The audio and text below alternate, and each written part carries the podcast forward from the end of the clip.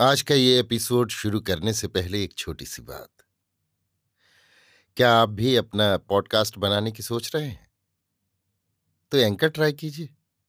ये पॉडकास्ट बनाने का सबसे आसान तरीका है। नंबर एक, ये फ्री है। नंबर दो, इसमें कई सारे ऐसे टूल्स हैं जो आपको अपने फ़ोन और कंप्यूटर पर रिकॉर्ड और एडिट करने की फैसिलिटी देते हैं। नंबर तीन आप अपने पॉडकास्ट को डिस्ट्रीब्यूट भी कर सकते हैं, जिससे इसे स्पॉटिफाई और दूसरे प्लेटफॉर्म पर सुना जा सके।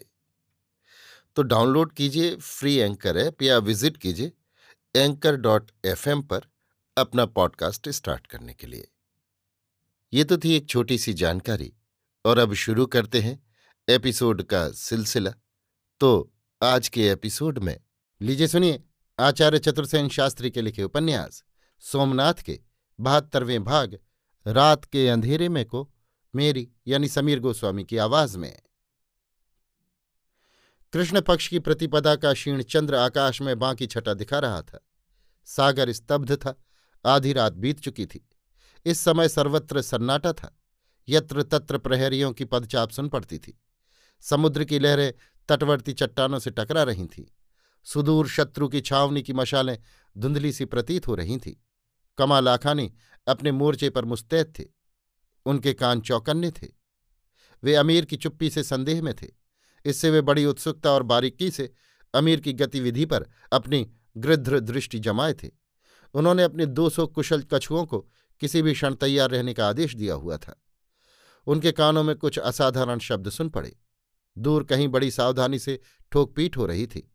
बीच बीच में छपाक से किसी के पानी में गिरने का धमाका तथा तैरने का भी संदेह हो रहा था। उस क्षीण चंद्र प्रकाश में साफ़ साफ़ कुछ भी दिख नहीं रहा था, पर उधर किनारे पर कुछ नौकाएँ जमा हो रही थीं, ऐसा उन्हें अनुमान हुआ। उनकी दृष्टि एक अंधकारपूर्ण वृत्त पर केंद्रित हुई। तब उन्होंने समझा कि वहाँ चुपचाप कुछ काली काली मूर्तियाँ एकत्र हो रही हैं। उन्होंने अपने विश्वस्त नायक जीवन को बुलाकर कहा, भाया, ऐसा चल कि पैरों की आहट न हो। और जितनी जल्द हो सके सारी बुर्जियों पर तैनात प्रहरियों को सचेत कर दे और सेनापति से कह दे कि जितने धनुर्धर संभव हों, उन सबको जितनी जल्दी हो सके यहाँ भेज दें। सावधान रह, जरा भी शब्द न हो, जरा भी हलचल न हो। योद्धा मशाल साथ न लावें तथा प्रकाश से बचकर, खाई से सटकर कोट की आड़ में यथास्थान छिपकर मेरे संकेत की प्रतीक्षा करें।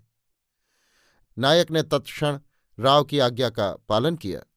उसके जाने पर राव ने अपने निकट खड़े एक योद्धा से कहा, उधर जहाँ समुद्र खाई में मिलता है, उस आम्रकुंज के अंधकार वृत्त में तुझे कुछ दिखाई देता है भाया। बापू वहाँ तो बहुत से आदमी इकट्ठे हो रहे हैं तो क्या कोट पर कोई आक्रमण होगा? शत्रु की सेना तो खाई से बहुत दूर है, ये आक्रमण की तो नहीं, किसी दूसरी ही प्रवृत्ति का उद्देश्य दिख पड़ रहा है। राव सोच में पड़ गए। बापू, योद्धा ने चिंतित होकर कहा, क्या? वे जहाज़ दूर क्षितिज पर कुछ प्रवहण धीरे धीरे प्रभास की ओर बढ़ रहे थे। राव ने आँखों पर हाथ रखकर देखा और कहा भाया वो तो अपने ही प्रवहण हैं। अमीर क्या उन्हें पकड़ने का प्रयत्न कर रहा है? उन्हें क्या सावधान नहीं किया जा सकता, बापू? कैसे? संकेत से? मशाल से संकेत देना जोखिम का काम है। और यदि मैं संकेत शब्द करूँ तो? प्रवहण के नायक मेरा संकेत स्वर पहचानते हैं। ठीक नहीं है भाया, शत्रु का ध्यान उधर है भी या नहीं, कहा नहीं जा सकता। तेरे शब्द संकेत से या मशाल के संकेत से शत्रु का उधर ध्यान जा सकता है। पर बापू, नौका को आने देना भी तो खतरे की बात है। ये तो है भाया, क्या तू भूला को पहचानता है? हाँ बापू, उसे इसी क्षण ला सकता है। देखता हूँ तो जा और तट की सारी मशालें बुझाता जा, पर तेरी परछाई भी न दिखने पावे हाँ? योद्धा ने जवाब नहीं दिया। वो तेज़ी से एक ओर चल दिया। राव फिर उधर ही देखने लगे। उन्होंने दूसरे एक योद्धा को बुलाकर कहा, भाया, तू कुछ रस्से जितनी जल्द हो सके जुटा ले। दो चार आदमी और संग ले। पर देख, आहट न हो और इधर की हलचल उधर शत्रु की दृष्टि में न पड़ जाए। तो पृथ्वी पर रेंग कर जा। सैनिक ने तत्काल ही आज्ञा का पालन किया। इसी समय एक प्रहरी ने आकर निवेदन किया, महाराज, शत्रु चुपचाप नावों का एक बेड़ा बना रहे हैं। राव ने व्याकुल होकर प्रहरी को देखा। उसने संयत स्वर में कहा, कैसा बेड़ा भाया? उन्होंने सैकड़ों नावों को जोड़कर एक बड़ा भारी बेड़ा बना लिया है और वे उसे खाई के मुहाने से कुछ हटकर खूंटों से बाँध रहे हैं। प्रहरी सांस रोककर राव का मुँह ताकने लगा। उसने फिर कहा, बापू उधर हमारे प्रवहण पड़े है। शत्रु कहीं उन पर संकट तो लाने की तैयारी नहीं कर रहा है। किंतु राव ने फिर भी कुछ उत्तर नहीं दिया। वे गहरे विचार में पड़ गए। महाराज, कुछ योद्धा भी बाहर निकालिए। भाया वे तो उन तरणियों के पास पहुँचने से पहले ही तीरों में बींध दिए जाएँगे। सैनिक विचार में पड़कर राव का मुँह ताकने लगा। राव ने कहा भाया तो अपनी जगह पर सावधान रहे, और कोई नई बात हो तो मुझे कहना, परंतु चुपचाप मेरे पास नायक को भेज दे। सैनिक चला गया, और कुछ क्षण बाद नायक ने आकर राव को मुजरा किया। राव ने शत्रु की हलचल समझाते हुए कहा, देखा तुमने? बापू महाराज को सूचना देनी होगी। उन्हें क्या इस समय कष्ट देना ठीक होगा? ये क्या हमारे बूते के बाहर की बात है? इस समय भोला ने आकर मुजरा किया। राव ने कहा, भाया, मुझे तेरी अभी आवश्यकता है। तो अन्नदाता ये दास हाजिर है? तू साहस करेगा? क्यों नहीं अन्नदाता?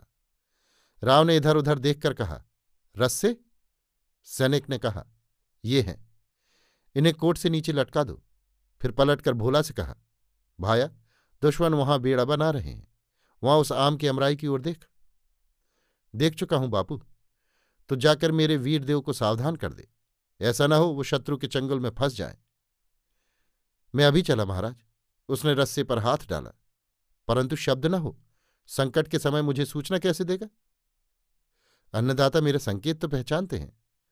हाँ हाँ वीर, वैसा ही कर, बन पड़े तो देखा, बेड़े की रक्षा कैसे हो रही है? भोला ने पानी में डुबकी लगाई। राव ने कुछ देर उसे देखा, फिर नायक की ओर मुड़कर कहा, शत्रु गहरी चाल चल रहा है। कैसी बापू? देखते नहीं हो वो बेड़ा? नायक पूरी बात सुनने के लिए राव की ओर ताकता रहा। राव ने कहा, सूर्योदय होते ही अमीर आक्रमण करेगा। आक्रमण के प्रारंभ में ही वो इसे खाई में खींच लाएगा और कोट पर चढ़ने की चेष्टा की जाएगी। ये तो बड़ी भयानक विपत्ति है बापू। इसे दूर करना होगा भाया। बापू महाराज को सूचना देनी चाहिए। नहीं यह हमारा काम है।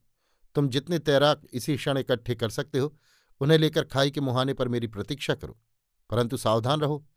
शत्रु को तुम्हारी हलचल का तनिक भी पता न लगने पाए। नायक चला गया। राव ने देखा, धनुर्धर योद्धा दो दो चार चार की संख्या में दल बादल की भांति आकर बुर्जियों पर, मोर्चों पर, ठियों पर आसीन होते जा रहे हैं।